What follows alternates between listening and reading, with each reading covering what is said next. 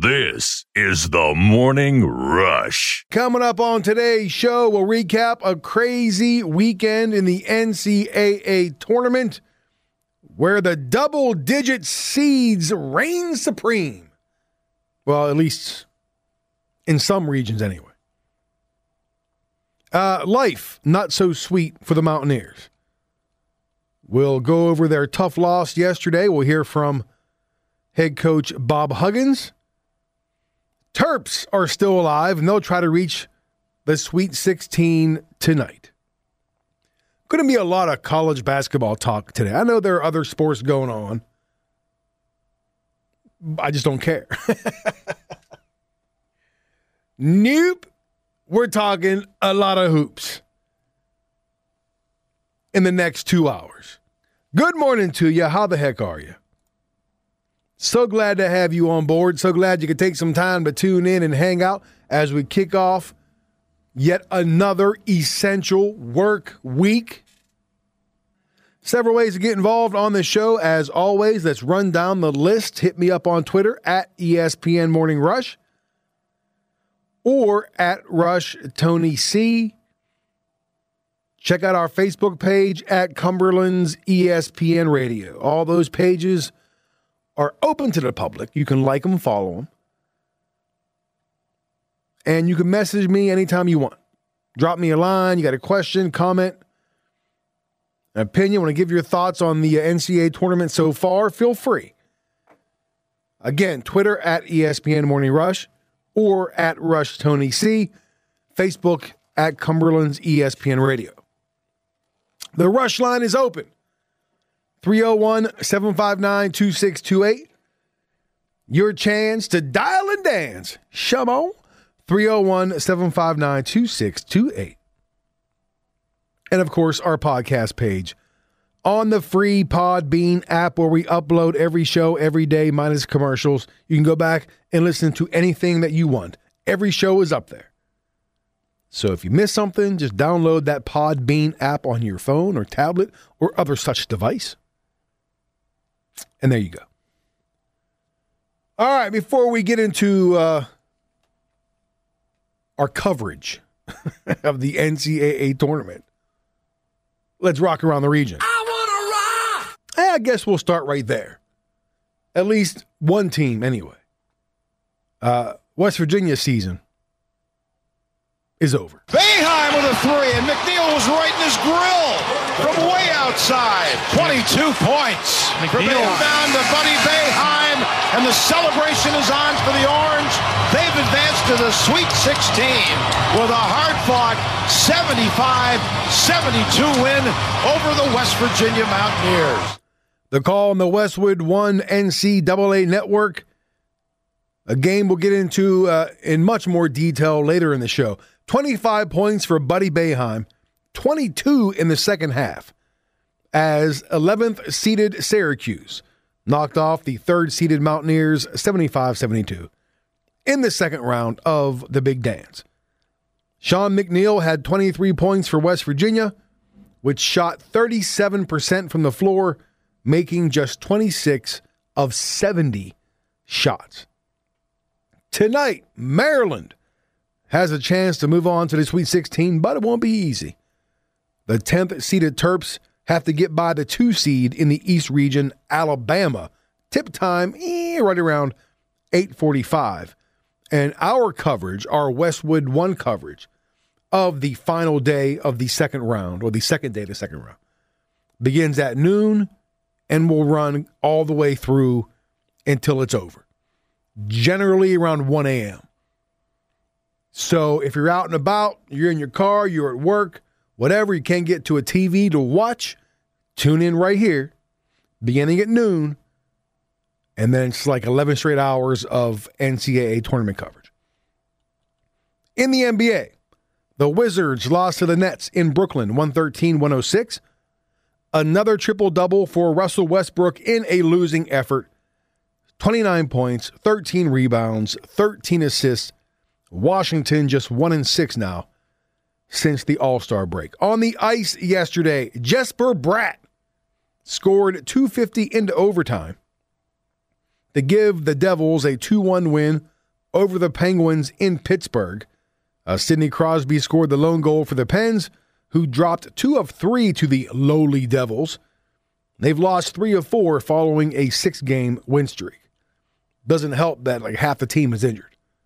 And they played like five games in seven days. Anyway, in spring training action, Bryan Reynolds homered and Adam Frazier had a two run double as the Pirates beat the Red Sox 9 4. Orioles lost to the Twins at 12 7. Pedro Severino and Ryan Mountcastle homered for the O's, and the Nationals uh, lost to the Mets 6 2. Uh, I'm not going to go, I'm not even going to try to do high school schedules anymore, basketball. I'm, I'm not even, I've decided that I'm not going down that path anymore because I have absolutely no idea who's playing anymore and who isn't. Every day there's a new game postponed, moved, switched, and I just I can't keep up. One man just can't keep up. So I'm just going to wait until the next morning to see what who actually plays and what the scores are, and I'll I'll go that route. I like to give the schedule, you know, coming up, you know, what's on the slate, the docket in the evening. Not that money, not that we can go watch them, but still, it's nice to know who's in action. But uh, I, I give up because there's there's like uh, postponements everywhere.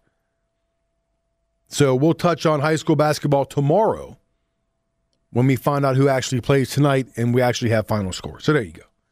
Uh, that is your Rock Around the Region brought to you by the Cap Rally Group. Uh, 301 759 2628. Rush line is open. You want to get involved in the conversation? We're going to talk a lot of uh, NCAA hoops, as you can imagine. And, you know, I sat here last week and I broke down the entire tournament, right? Went over the whole thing, region by region, game by game, stats, analysis matchups. I gave you my picks for each game, and I even crowned my national champion. And after three days, the tournament proves once again that I, like most people, have absolutely no idea what we're talking about when it comes to predicting the NCAA tournament. If you want to tell me that you saw the first three days of this year's tournament turning out like this, I'll call you a liar to your face. Because I don't think anybody, and we say this every year, right? It's, it's every year. We think we know, but we don't know. We think we know who the best teams are heading into the tournament. We think we know who the favorites are. We think we know what teams have the best chance to cut down the nets at the end of it all, but we don't know. Which makes the NCAA tournament so great because we just don't have a clue. we, just, we can make all the brackets we want. We can fill out either whether you filled out one bracket or 20 brackets, whether you filled one out for fun or you have an office bracket or you filled one out, you know, for a little little cash we're all guessing. It's all guesswork at this point. We can sit here and we can analyze the games until the cows come home, do our research, do the brackets, and in the end, the NCAA tournament humbles us all. And this, of course, is the most unusual of tournaments because of the pandemic, everything's being played, as you already know, in and around Indianapolis. And so it was only fitting that it was a rather unusual weekend. I mean, seriously. Who had show of hands here, unless you're driving. Don't do that. That's that's dangerous. Who really had Loyola Chicago and Oregon State playing each other for a spot in the Elite Eight because that's what we have. We, we actually have that game. That game is going to actually happen on this sheet right here. I can't imagine anybody, anybody who put thought into filling out a bracket, like anybody who actually sat down, who thinks they know something about basketball, myself included. I can't imagine anybody having those two teams meeting in the Sweet 16. I mean, seriously. Now, I'm sure there are some people who really don't know much about basketball who I know people who pick the brackets based solely on uniforms. Seriously. Whatever uniforms they like the best, whatever uh, color schemes they like the best, they pick those teams. They may have Loyola Chicago and Oregon State playing in the Sweet 16. People who have their pets pick the brackets, right? Like they call, you know, they put the bracket on the floor. You see this this stuff on TV. Did, Wasn't they have? uh Did I just say wasn't they have? Did I just say really? Did that? Didn't they have at one point like an octopus picking the brackets or something like that? Wasn't there some weird thing on TV where they would just have animals picking the brackets or the final four or whatever? If you did that, if you had your pet turtle just kind of crawl across the bracket and pick, you may have had Loyola Chicago and Oregon State in the Sweet 16. If you had your six year old pick your bracket, you may have had those two teams. If you put the bracket on a dartboard, blindfolded yourself, and threw darts at the bracket backwards, you may have had Loyola Chicago and Oregon State in the Sweet 16. Because that's the only way you could have it. Because anybody with a lick of thought anybody who would claim to have knowledge of the sport, like myself, did not have one of those teams, let alone both of those teams in the Sweet 16. But more on those two in a moment. Perhaps the biggest surprise, as if those two weren't surprising enough, Perhaps the biggest surprise so far, for just the second time in tournament history, we have a 15 seed going to the Sweet 16. Oral Roberts University, after stunning number two Ohio State on Friday, they stunned seventh seeded Florida yesterday, 81 78 only Florida Gulf Coast. Remember them? Dunk City, Florida Dunk Coast. They made the Sweet, uh, the Sweet 16 back in 2013. The only other 15 seed to do it ever. And now Oral Roberts joins the party, a 15 seed going to the Sweet 16. The Golden Eagles will take on the third seed, Arkansas for a spot in the Elite Eight.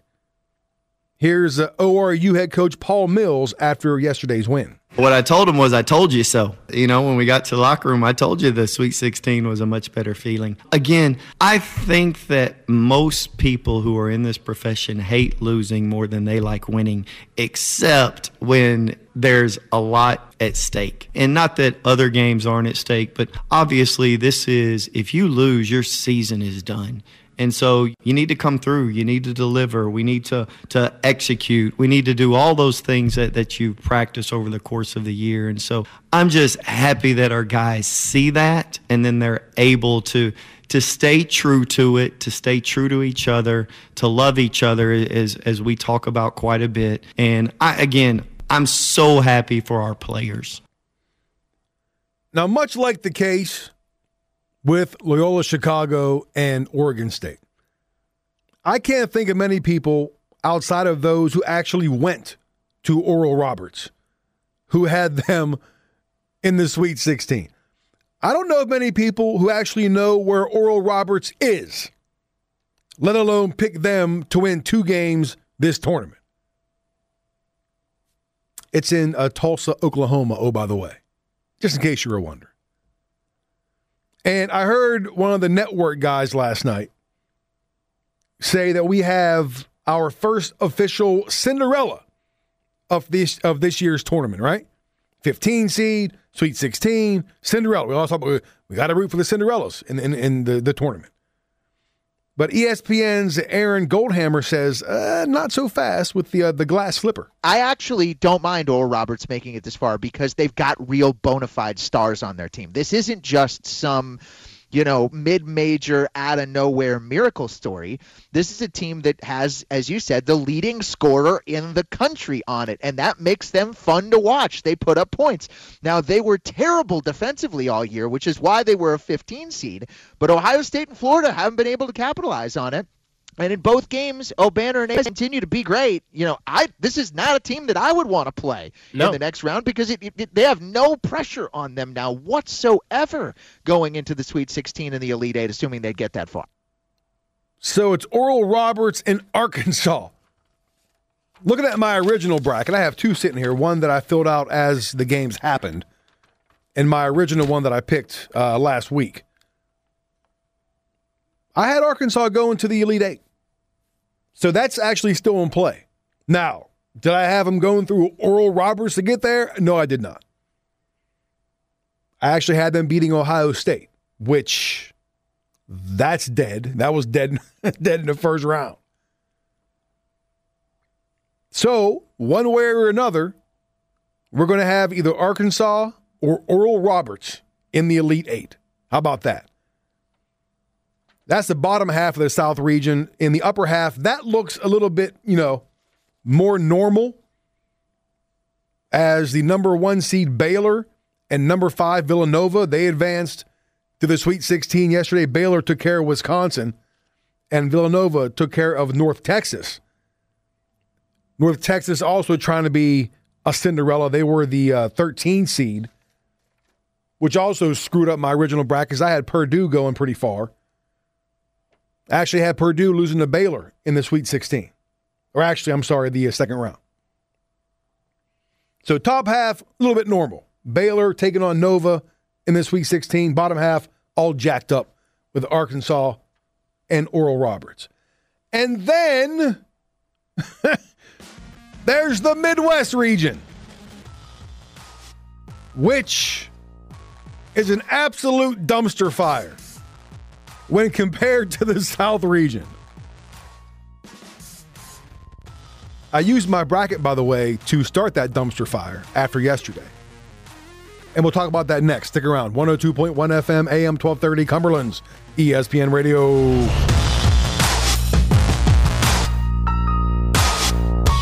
This is the Morning Rush. Tony C in the big chair. Glad to have you on board. Rush line is open. 301 759 2628. We're talking what you would expect. We're talking about NCAA tournament. Just got done looking at the uh, the weird uh, South region where we have Oral Roberts advancing to the Sweet 16 only the second 15 seed ever to make the Sweet 16. And then, as I said right before the break, we have the Midwest region, which is a dumpster fire because we have a two, an eight, an 11, and a 12 in the Sweet 16. I, if you heard the show on Friday, I had Illinois winning the entire thing, winning the national championship. You blew it! I didn't blow it. Illinois blew it. Loyola Chicago putting the kibosh on that by blowing out the top seeded Illini 71 58, and it wasn't even that close. it wasn't even that close. My pick for the look, I've had some bad brackets in my day. I think we all have. But I can't remember the last time my pick for a national title was out in the second round. You know, I'm, I'm sitting in here yesterday getting some work done, and I'm listening to the game. I just couldn't believe it. I thought Illinois was the best team heading into the tournament. Even better than Gonzaga. They won the, the Big Ten tournament. They had 15 quad one and two wins, two legit superstars. We talked about all this last week. I thought everything was lining up for Illinois to cut down the nets. And they're done. They win one game. they win one lousy game. But you know what? That's why they call it March Madness. it is absolutely impossible to figure out. When it gets down to tournament time, any team can beat almost anyone. And that's why we love it. That's why we're drawn to it because you just don't know. Yeah, I saw somebody, uh, and forgive me, I can't remember who it was on Twitter last night. They, they, they put a list of the teams that were still alive after last night's action. You know, uh, it was like, was like NCAA. I can't remember. I can't remember if it was Sweet 16 or whatever. It said Oral Roberts, Loyola Chicago, Abilene Christian, right?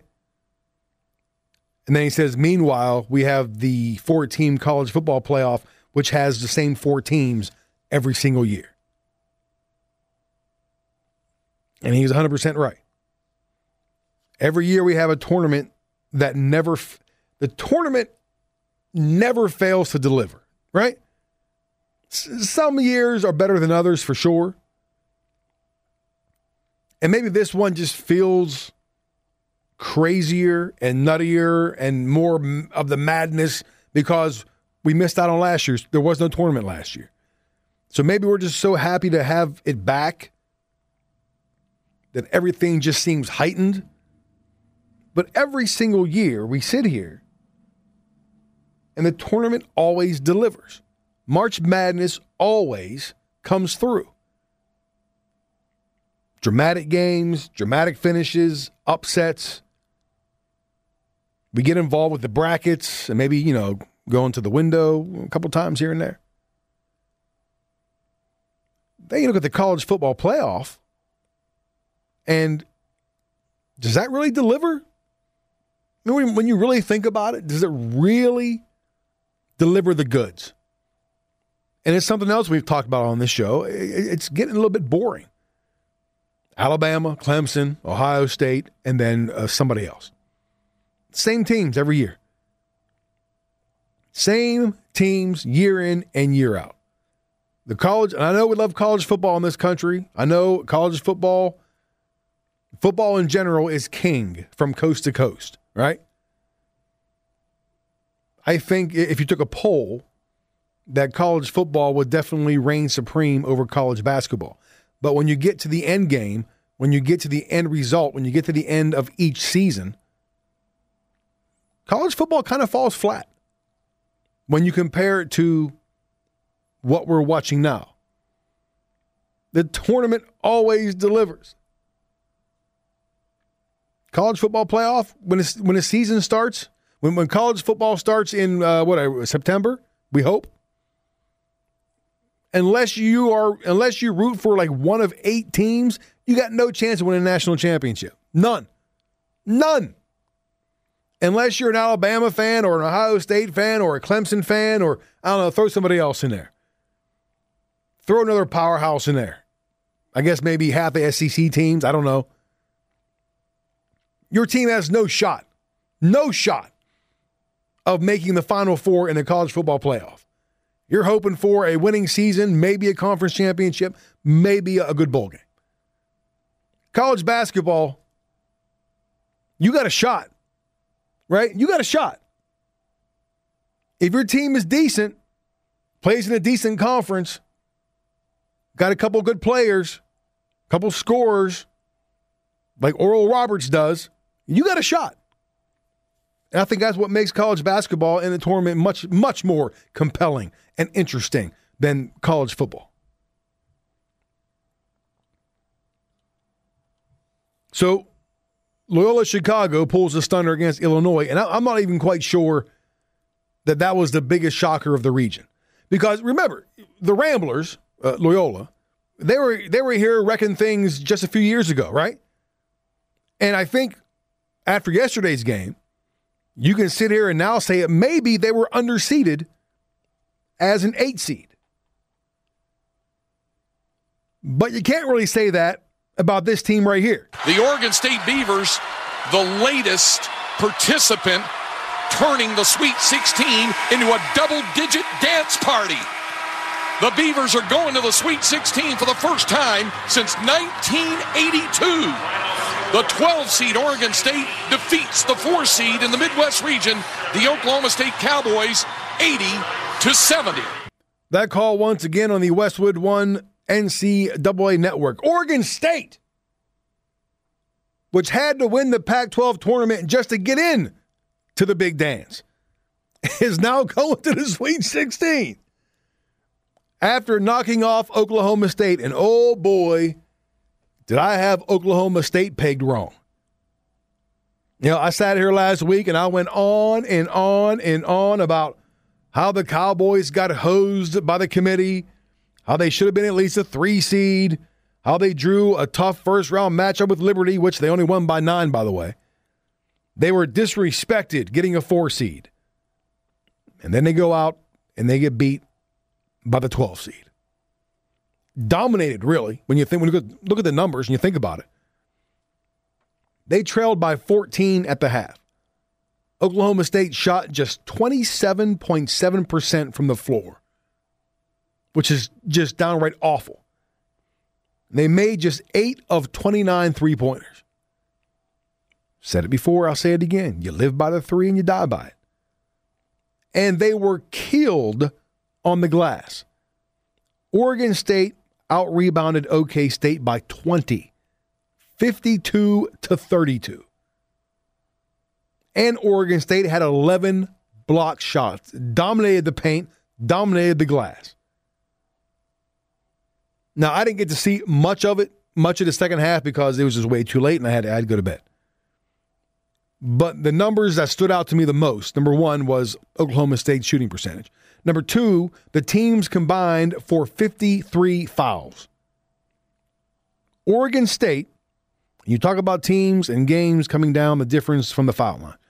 Oregon State went 32 for 35 from the foul line. OK State wasn't terrible. 26 to 38. Now, they missed 12, but still 26 to 38 that's almost 70%, 68%, something like that. But Oregon State went 32 for 35 from the foul line. Defense, rebounding, free throw shooting, all adds up to the Beavers moving on to the Sweet 16. Here's Oregon State head coach Wayne Tinkle. Proud of our guys. You know, we squandered it away. We panicked a couple of times, but man, we didn't ever, ever back down. And different guys stepped up from Maurice Calloo, Dearon Tucker for a little bit, uh, all the way down the line. Tariq Silver, Julien Franklin made a huge hustle play, you know, and then Gianni Hunt before he got hurt. You know, that hurt us in the second half with their pressure. And then the starters just, uh, we, you know, our guys were dominant in the paint uh, on the glass. I never would have thought if we turned it over 20 times we'd, we'd have a chance, but it's just a credit to the heart and the buy in and the poise that we showed down the stretch. Fear the tinkle. Wayne Tinkle, the head coach of Oregon State. And they move on. Now, with UCLA, USC, and Colorado having chances to move on today, the Pac 12, which I admittedly called the softest conference in the country, they could have four teams in the Sweet 16 by the end of tonight. And none of them are seated higher than fifth. Colorado is a fifth seed, a fifth seed, a five seed. USC is a six, UCLA an 11, and Oregon State a 12. And I told you one of the very few things I actually got right. Well, I kind of got right when we were breaking down the regions last week. I told you BYU was wildly overseeded as a six seed. Now, I had Michigan State knocking them off. But it turns out UCLA did the trick just the same. Now, I guess a lot of the easy games I, I got like most people do. Some of my upset picks really didn't happen, But that one, I give myself half credit for that. I, I didn't have I didn't have the right team beating BYU, but I did have BYU losing uh, in the first round because I just I just did not buy them at all.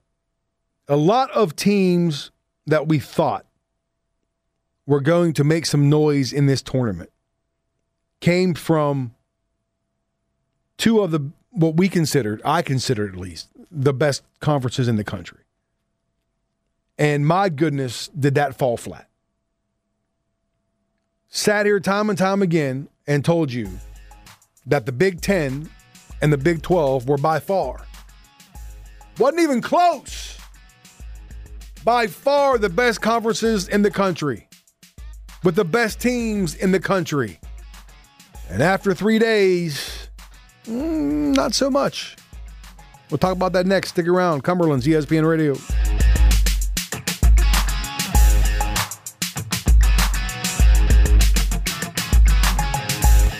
This is the Morning Rush. Hope you enjoyed a weekend jam packed full of college hoops, which which we're talking about for most of the show today.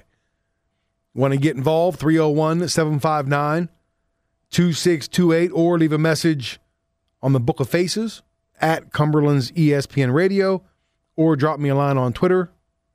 DMs are open, as uh, the kids say, at ESPN Morning Rush. Now, we left off uh, talking about Oregon State upsetting Oklahoma State last night to move on to the Sweet 16. And there are three more Pac 12 teams in action today UCLA, USC, and Colorado, which means we could have four teams from the Pac 12 in the Sweet 16 by the end of tonight. Which leads me to one of my biggest takeaways of the weekend. I, like a lot of other people, sat here for weeks and praised the Big Ten and the Big 12 as the best conferences in the country. Big Ten was by far the best conference. And then there was the Big 12, which is right behind them. And then it wasn't even close after that, right? ACC had a down year. SEC usually has, you know, a handful of decent teams each year.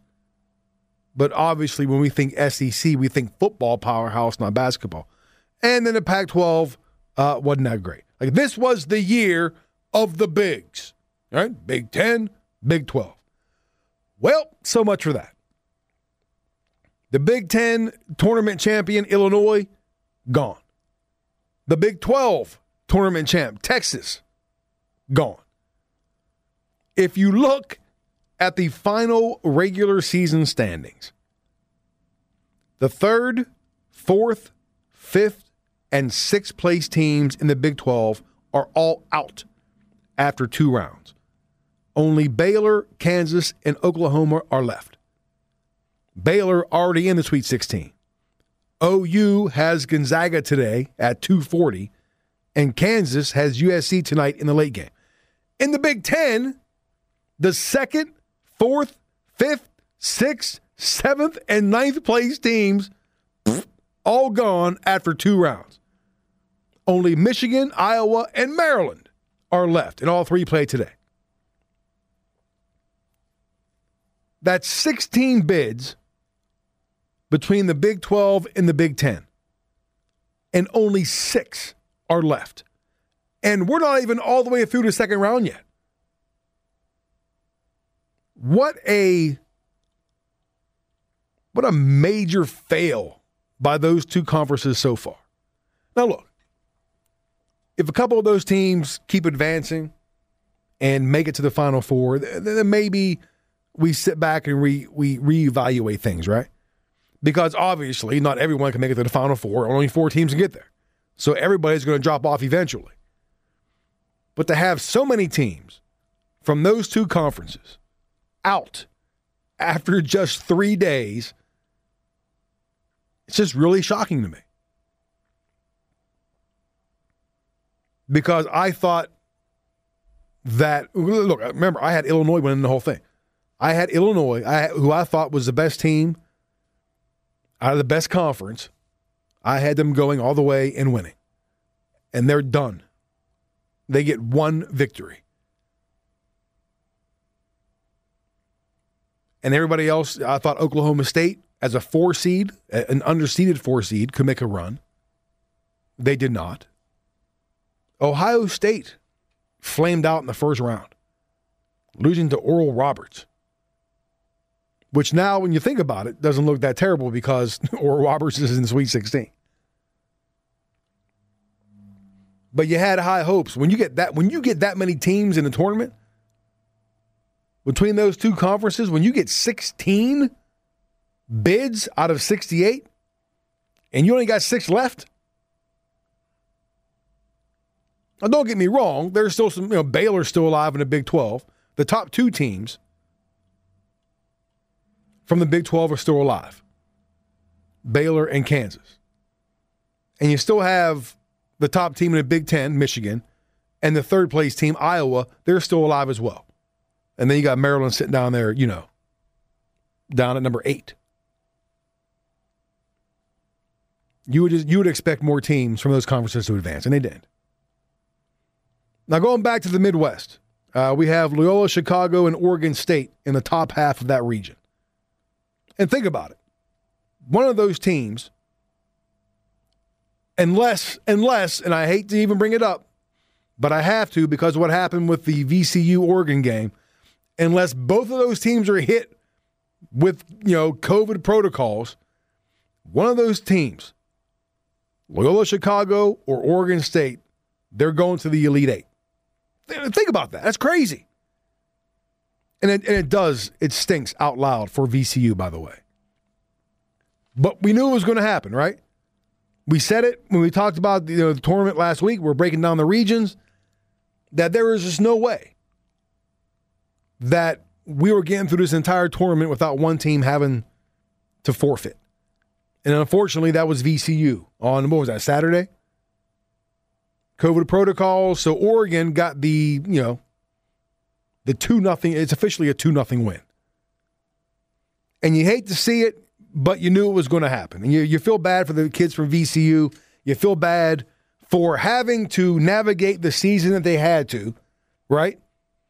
To have to go through and make all the sacrifices that they had to make to, to get all the way to the NCAA tournament, only to have the plug get pulled because of COVID. And somebody made the connection Although I don't know if it's a real connection, maybe it's just coincidence or whatever. But remember, before the tournament started, there were, I think, six. There were six referees that were sent home because one referee tested positive for COVID. He had dinner with five other referees. So, you know, contact tracing. So all six were sent home. One of those officials, and it may have been the one who tested positive, worked the Atlantic 10 tournament, which VCU is in the Atlantic 10. Now, I don't know. You could you could draw the line, you could draw the connection, you can make an assumption. Maybe that has something to do. Maybe it, maybe it did. Maybe it's just coincidence.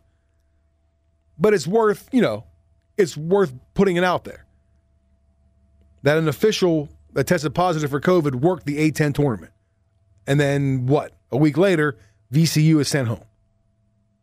That's and it's a shame again. Anyway, back to my original point. Barring one of those uh, situations, we're going to have Loyola Chicago. I can't even get over it.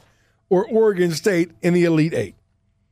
The bottom half of that region, Houston barely got by Rutgers last night. And daggone it, that was one of my upset specials. I had Rutgers upsetting Houston and moving on. And man, I was so close because Rutgers, they led by double digits in the second half. Houston finished the game on a big run to come back and win by three. I was like, oh my goodness, if I'm going to get a couple things right this tournament, that was going to be one of them. Because in my original bracket, when I picked all the games, I had Rutgers beating Houston. Then I had West Virginia beating Rutgers to get to the Elite Eight. But Rutgers was oh so close. And then there's West Virginia, who didn't fulfill their end of the bargain either. So both of those teams that I had moving on uh, failed to do so. And we'll get into West Virginia in the next hour as we get up here against the break. The Mountaineers, the third seed in the region, taking on the 11 seed Syracuse. I had the Mountaineers going to the Elite Eight. I thought things were lining up nicely for them to make a deep run in the tournament. And then came Buddy. We'll talk about that next. Stick around. 102.1 FM, AM 1230, Cumberland's ESPN Radio. This is the Morning Rush. So here we go 301 759 2628. Get involved on the conversation. I know by perusing Twitter last night and Facebook, you Mountaineer fans had a lot to say. So get involved, call the show 301 759 2628. And as things began to unfold in the first couple days of the tournament, I started thinking to myself that this is really starting to open up for West Virginia to make a deep run in the region.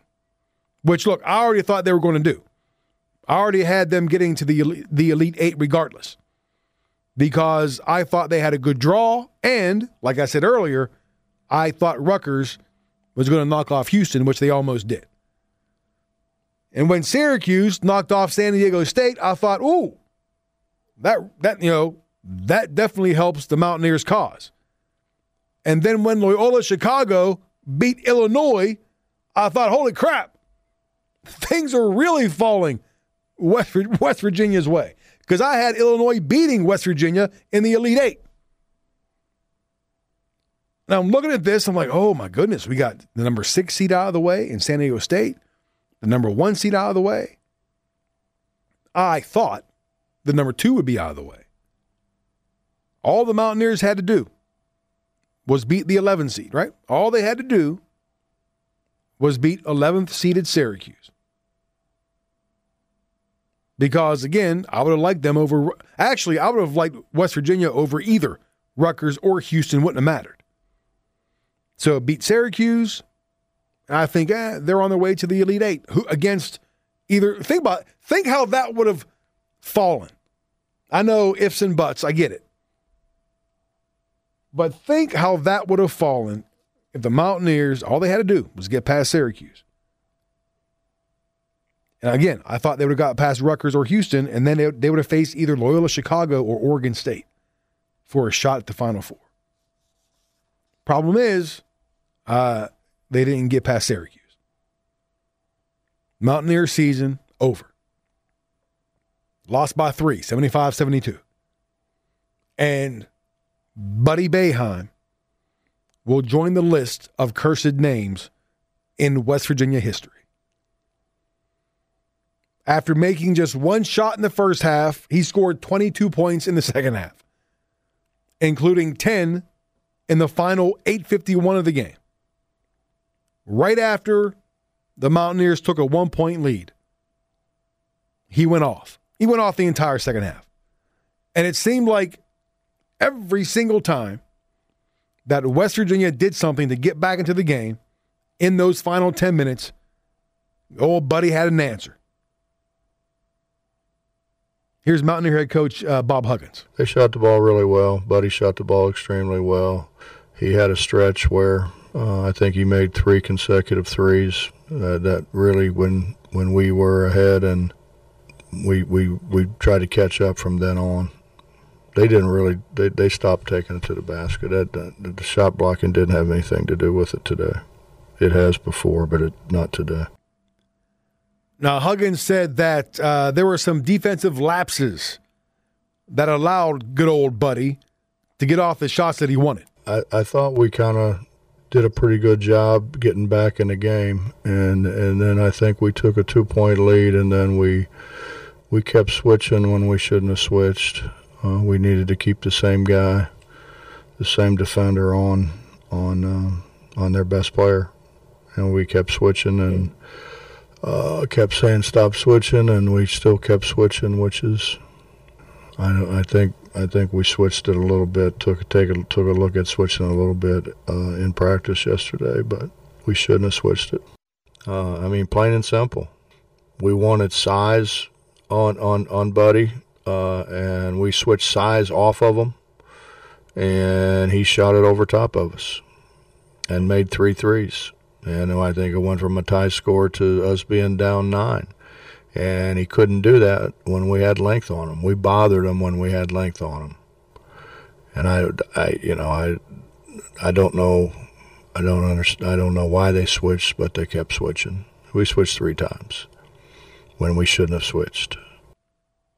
Those switches that he's talking about kept leaving Sean McNeil on Boeheim, and Boeheim was just able to shoot right over.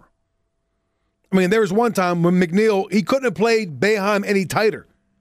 If if you heard the clip we played earlier, the announcer said that he was right in his grill, and Boeheim just shot over him for a three. They kept on switching to the smaller guy, and Boeheim kept taking advantage of it. Especially, look again, he only had three points in the first half. He made one three in the first half. That was it, and then he went off in the second half. And the Mountaineers had no answer because they kept on switching defenders. And early on, things were uh, ugly, to say the least, because Mountaineers had a hell of a time solving that 2 3 zone. You know, Syracuse and Jim, Bay- Jim Boeheim, they're famous for it. And they're not the first team to ever have trouble with that 2 3 zone. They just they couldn't solve it. I mean, the way they play that defense. And somebody even uh, messaged me on Facebook yesterday and said the 2 3 zone, the Boeheim 2 3 zone is alive and well. And it sure, it sure was. If you're a basketball, obviously, if you're a Mountaineer fan, it wasn't too happy to, you know, wasn't very fun to watch. But if you're a basketball person, that zone's fun to watch. I'm not a big zone guy. All right. I, I, I'd rather play man to man than zone. But the way Syracuse plays that 2 3 and the way Boeheim recruits, very few coaches in the country recruit to their style better than Jim Boeheim. He rec- and they even mentioned it in the broadcast. He recruits players who fit into that 2-3 zone. They'll worry about teaching them offense later. And they're fast and they're long and when you see them move, you really appreciate that zone. I mean, they play it better. They've been doing it for 35 years and their length. I mean, there's and it is hard to get an idea from the TV angle. But if you're on the floor and you're actually looking at it, there's no space.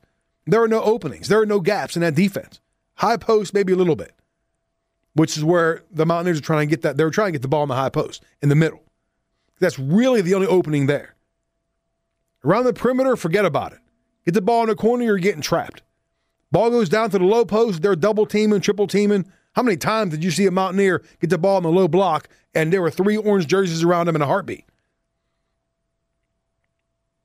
And they couldn't figure out that zone in the first half. And they were down by, what was it? I think 11, or 11 at 1, 14, right? 28 14. And they closed the half on a 13 to 5 run. So they were only down six at the break, but it could have been a lot worse because West Virginia turned the ball over 11 times in that first half. But Syracuse only got two points off those turnovers, which really allowed the Mountaineers to cut into that lead before halftime, or else they could have been blown out by the break. Second half, it kind of looked like that's what was going to happen. Syracuse comes out gunning. They go up 43 31, just like that and they were up 46 35 before the Mountaineers ripped off a 9 0 run to make it 46 44. But then guess who had an answer? Good old Buddy Boeheim, who nailed two straight threes to put the Orange back up by eight. Because again, here you thought if you're a Mountaineer fan, here we go, nine nothing run, we're back into we're down by two, and then bang bang, you're down by eight. But still, West Virginia kept coming. McNeil, McNeil couldn't guard Boeheim, but McNeil could shoot threes. I mean, he was launching them by near half court. He hit three straight threes to get the Mountaineers right back into the game, and they eventually took a one point lead with 9.47 left. But then guess what? there was old Buddy again. He hit a shot from the paint. Syracuse retook the lead, and they never trailed again. Now, the Mountaineers, to their credit, made a game of it late, but they couldn't get closer than, I think, three because they were and they were going full court. And a little side note here I've, I've never seen a Division One team have so much trouble getting the ball in bounds in Syracuse. I mean, my goodness. They had an 11 point lead with like a minute 15 left. I'm thinking the game's over. If you're on Twitter, you're thinking this game's over. People were like, we're done. The game was still going on. And people were like, they were lamenting the loss. They were like, oh, another loss, blah, blah, blah. I'm like, wait a minute. It went from 11 to 4 in a heartbeat. Thanks to a missed free throw. Thanks. I mean, they could not get the ball in. And they never changed. They never adjusted. The Mountaineers are picking up full court man to man and Syracuse still kept on putting all their guys in the, in the front court. It's like spread it out, man. Send a couple guys deep. Like I didn't understand what they were doing. They had so much trouble getting the ball in. Like, don't you guys practice this stuff? And there was one point. There were there, there was, there was four point nine seconds left. Okay, four point nine seconds left. I think Syracuse is up by three at that at that point, maybe two, two or three and they were inbounding baseline full court. And so I'm looking at the clock and I'm looking at the situation. I'm like, well, there's 4.9 seconds left. All you have to do is inbound the ball. That's it. Inbound it, go into a turtle, because with 4.9 seconds left, you can't get a five second call. You can't get a 10 second call. All you have to do is inbound it and hold the ball. And and West Virginia has to foul you. Or else you can just sit there and hold the ball and run the clock out. 4.9 seconds left. Syracuse gets the ball in in the corner. I think it was, uh, what's his name, Griffin? He tried to pass the ball. He tried to pass the ball back to the inbounder. And it got, unfortunately for Syracuse, it got knocked out of bounds. And I'm just sitting there thinking, why are you trying to pass it again? You literally, with 4.9 seconds left, you literally can't turn the ball over. You can't get a five second call. You can't get a 10 second. All you got to do is catch it and hold it and force to, to get fouled. And he tried to throw the ball back. It, it just stunned me. It really did. It stunned me. The difficulty Syracuse had of inbounding the ball time and time again. And it almost cost him the game. It almost cost him the game. Anyway, I, dig- I, I digress. You look at what Boeheim did, okay? and you give him all the credit for coming on in the second half, making the adjustments, whatever. And really, the Mountaineers made some adjustments too, because they turned the ball over 11 times in the first half, only three times in the second half. And they forced Syracuse to turn it over eight times in the second half. The bigger, the bigger difference was West Virginia was terrible from the floor. They shot absolutely terrible just 37% from the floor. 37%. They made just 26 of 70 shots. And after the game, you know, Bob Huggins said, hey, shots were there, just couldn't make them. Uh, I think we ran what we needed to run. We just didn't score it. I mean, uh, how many shots inside of three, four feet did we miss to start the game? and and and they they um, they had a, lot to do with that. But I mean, you you you catch it and going at the basket from three or four feet, you, we ought to make one. We didn't make any, and then they shot it extremely well. They shot it. They shot it. Uh, seemed like everything they shot up went in, and they shot it from deep, and and we just uh, we wanted to we wanted to make them bounce it, and we didn't. We let them we let them get too many step in shots looking at the uh, the old stat line here, and really Syracuse they only made one more field goal. They were 27 to 52. Mountaineers 26 of 70. They got up 18 more shots than Syracuse. The Orange shot 51.9% from the floor. 50 almost 52%. Mountaineers 37. Three-point percentage is about the same. Not many free throws in the game. Only there were only 22 total free throws. And as we as we've covered West Virginia throughout the season, they were the third. How do I want to put this? They they shot the third most foul shots per game in the entire country. It was somewhere around 18, 19. They only shot 11 yesterday. They were 9 of 11. Syracuse 7 for 11. Mountaineers had the edge in rebounding. Total turnovers actually Syracuse turned the ball over one more time than West Virginia, 15 to 14. But it's that shooting. It's it's the the 37% shooting, which is what really came back uh, to bite the Mountaineers. So that was one thing that stood out. Another thing that stood out as the game progressed and as the game went on, especially in the second half. Where was Derek Culver for the Mountaineers? We'll talk about that next. Stick around. 102.1 FM, AM 1230, Cumberland's ESPN Radio.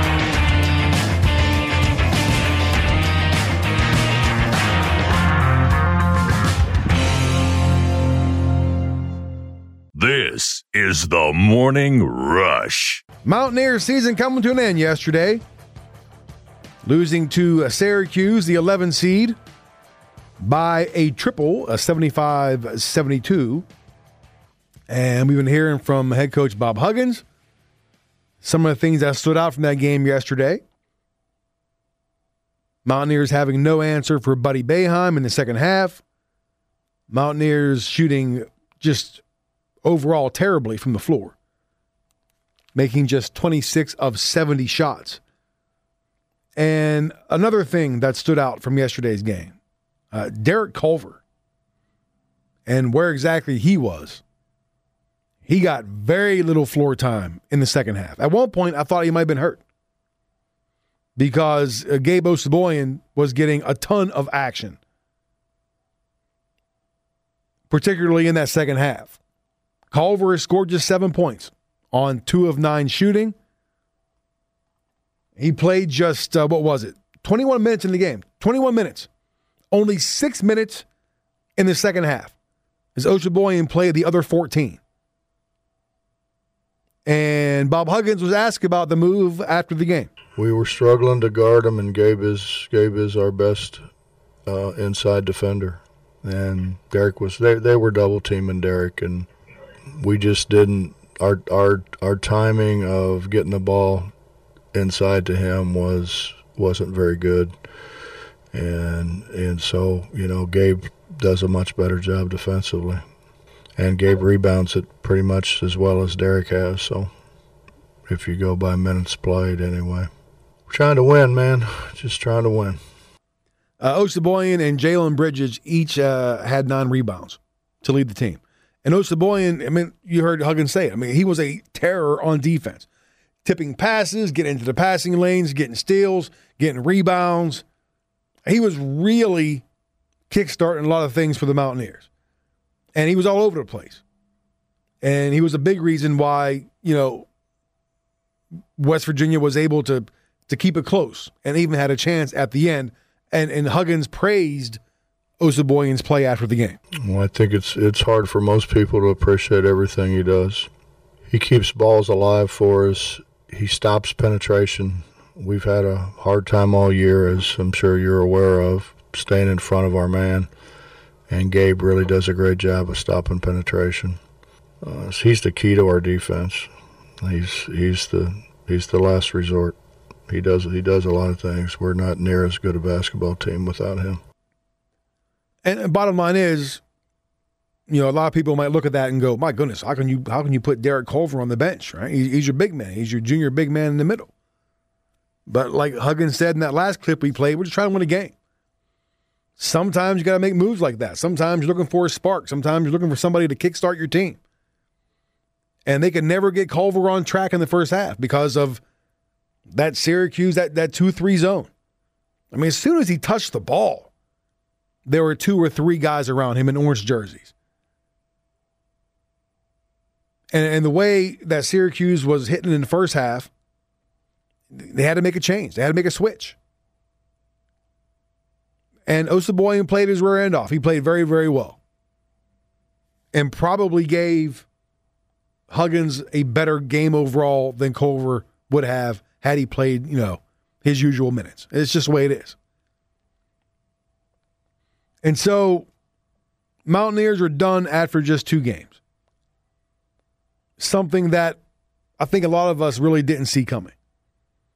And I saw some folks on Twitter and on the Book of Faces last night lamenting the life of a Mountaineer fan, the tortured souls of Morgantown, right? Just heartache, sadness. Just just another day in the life of a Mountaineer fan, right? I saw someone always say, you know, uh, they said uh, always the bridesmaid, never the bride. And, here's the thing. This was not a national title winning team. It wasn't. If you paid attention at all during the regular season and you're being honest with yourself, you kind of already knew that. But I don't think anybody thought that they would exit stage left so early in the tournament. I thought, again, I had them going to the Elite Eight and losing to Illinois. I didn't think they were good enough to win a national championship. There were too many flaws, especially defensively.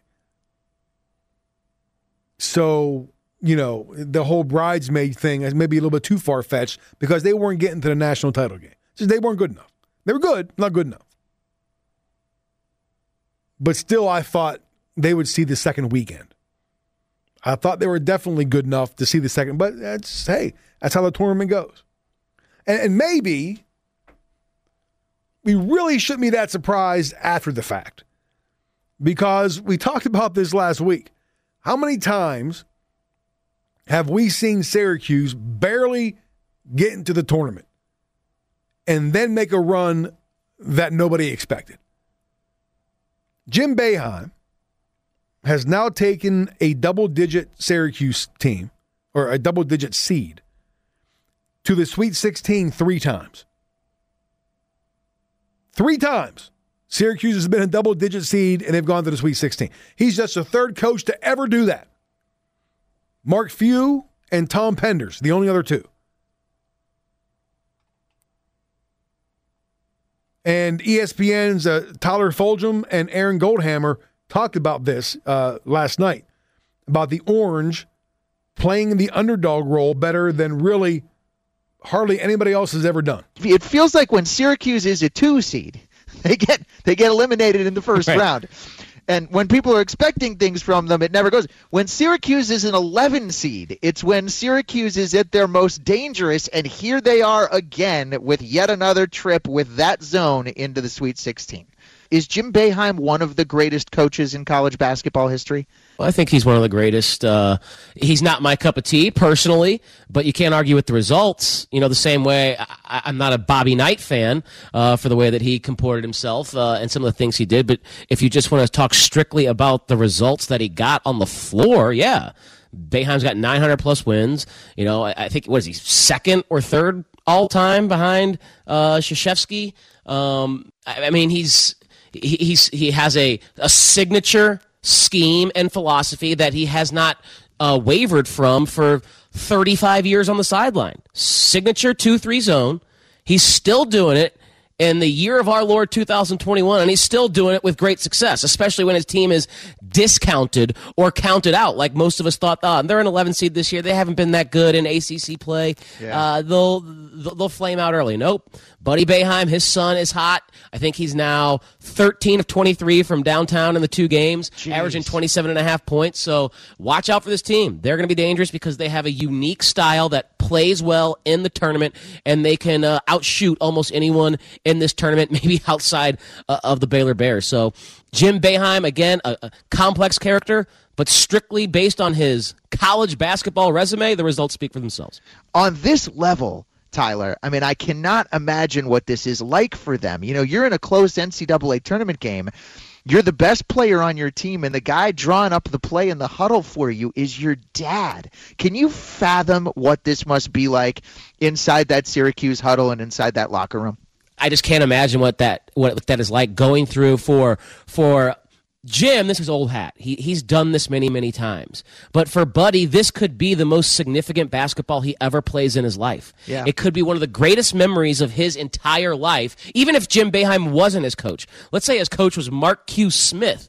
And if they were making this run as an 11 seed to the Sweet 16 and who knows where else, it would be one of the greatest experiences of Buddy Boeheim's life outside of maybe a marriage and ha- having kids. So the fact that he gets to share that with his hero, his best friend, as he says, his father, and, and gets to you know have that shared experience for a, a, a life achievement, a life goal that is going to mean so much and be so significant, I, I cannot fathom yeah. what it must be like, especially since Buddy, as you said, has been the catalyst as a player. He's been the best player, shooting absolutely lights out on the floor, leading that Syracuse offense.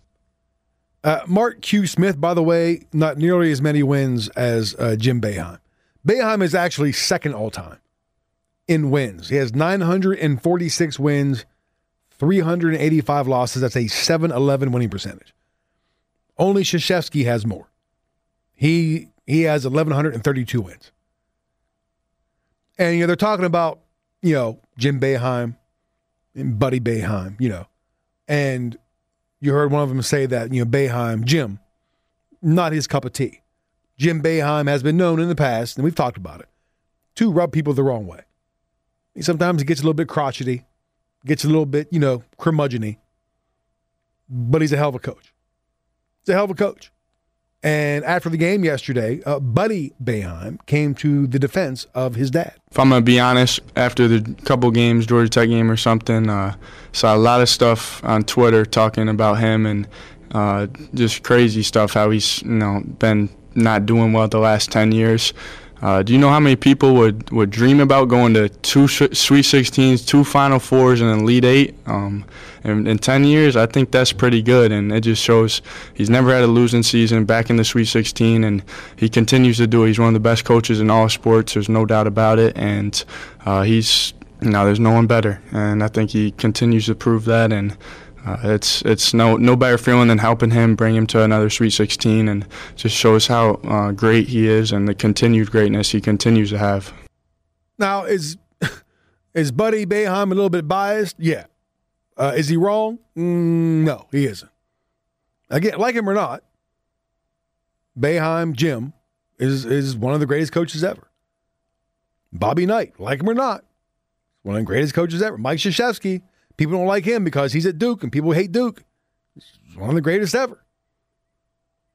A lot of people didn't like Jim Calhoun at Connecticut, at UConn. He could be a little bit abrasive, a little bit prickly. He's one of the greatest ever. Personality wise, you don't have to like them. They win, right? They win. And this year's team, and you heard the guys talk about it earlier in that clip, it's, it's got to be a special kind of thing, man, to, to get to the Sweet 16 with dad as the head coach and the sun, the catalyst, right? The, the, the one who makes the engine go. It's got to be a special thing. It really does. And Buddy Boeheim made that, made the orange go yesterday when they needed him most. Remember, they took a 14 point lead in the first half, and he only had three points in the first half. But when they needed him to step up in the second half, he had 22 of his 25. Buddy Boeheim got it done. And again, that name will go down as one of the cursed names in West Virginia history.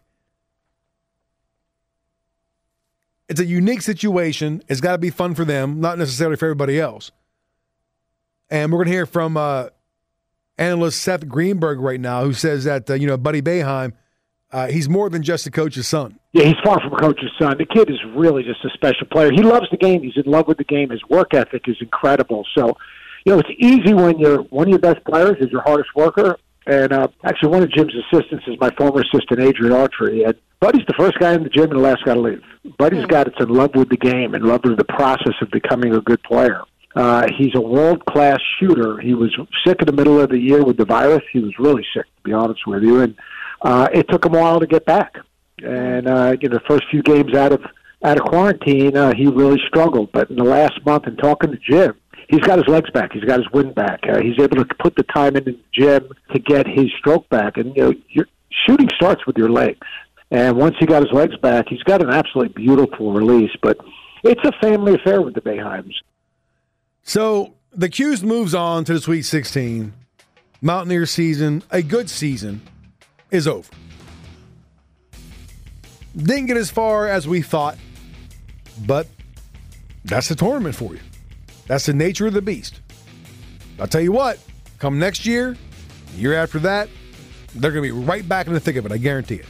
All right, one final break. Back to wrap things up. Stick around. Cumberland's ESPN Radio.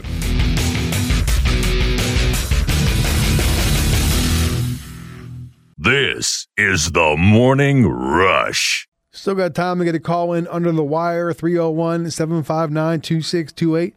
Before we get out of here, let's take a look at the player who delivered yesterday, brought to you by All Seasons Landscaping and Supply Yard. How about Kevin Obanor? The Oral Roberts forward had 28 points and 11 rebounds to lead the 15th seeded Golden Eagles to an 81 78 upset of 7th seeded Florida ORU, just the second 15 seed to ever reach the Sweet 16, joining Florida Gulf Coast in 2013. So Kevin Obanor, actually, I should give it to the entire Oral Roberts team, the player who delivered, uh, brought to you by All Seasons Landscaping and Supply Yard. Still can't get over a 15 seed. I mean, it, it's so rare. And it was funny because right before right before practice Friday, Oral Roberts beat Ohio State. Right? 15 knocked off a 2. And of course that was the buzz, you know, around the locker room. Oh my, can you believe, oh, you know, Ohio State lost to Oral Roberts. And of course, Oral Roberts their initials are ORU. And the funniest things I saw, it was funny to me anyway. Is I saw somebody post on Twitter, Ohio State we're going to the Final Four. And then, oh, are you? Question mark. I thought that was clever. Anyway. Actually, it was me who sent that tweet out, so that's why I thought it was clever. Maryland, an opportunity to reach the Sweet 16 tonight. The Terps, the 10 seed in the East region, taking on the 2 seed Alabama.